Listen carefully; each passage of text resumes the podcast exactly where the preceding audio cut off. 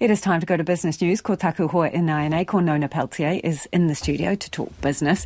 Okay, the big news of the day. Reserve Bank has raised the official cash rate.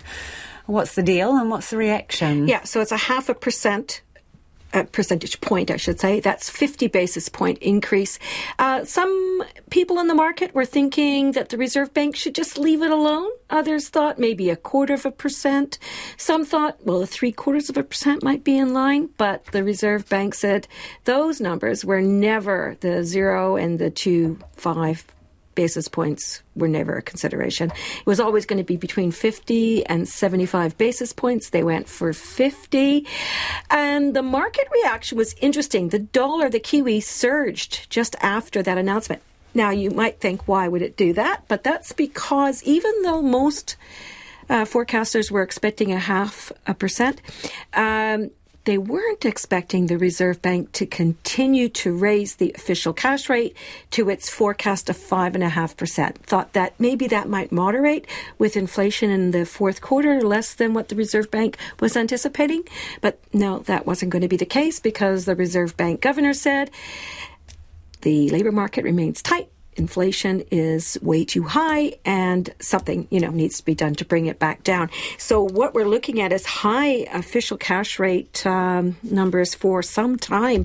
Uh, so yeah, 5.5% is still on the cards for the middle of this year and then remaining high right up until 2025 and into that year, probably to uh, March 2026.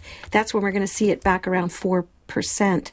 So interest rates will remain high for a long time. That did uh, surprise the market. So we saw the New Zealand dollar, you know, surge, but then at the end it just was up slightly which is surprising actually because it was down previously. And the reason why is because we're going to hear from the U.S. Federal Reserve some minutes of their meetings to see where they're seeing their ca- their interest rate going. So we're at 62.3 U.S. cents, 91.1 Australian, and 51.4 British pence. The New Zealand dollar, the New Zealand top 50 index ended down just seven points. Now that's quite good relatively speaking. Uh, Asia was certainly a sea of red. Um, the Reuters uh, report from the Wall Street markets, uh, their word was thump. meaning the sound of global markets tumbling, with Wall Street posting its worst day of the year. So that we were only down seven points, I got to say, sounds pretty good, doesn't it? And that was to 11,794. So there you go. Thank you, Nona. Ka kite, Nona Pelletier with Business News.